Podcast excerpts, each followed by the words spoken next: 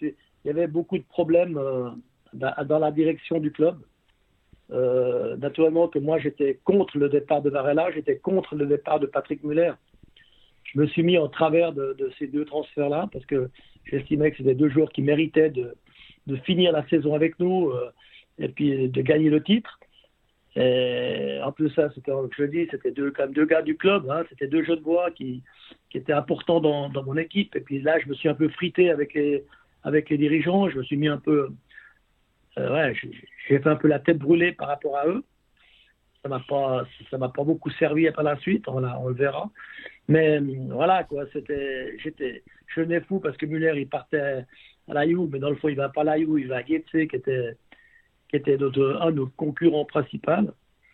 Et puis, euh, et puis Varela, c'était une, pour moi une, une arme importante dans, dans mon équipe. Il partait au F C Bâle, donc euh, je comprenais pas, mais euh, Euh, après, j'ai bien compris qu'il ne fallait pas que je comprenne. C'était un peu ça le, le message.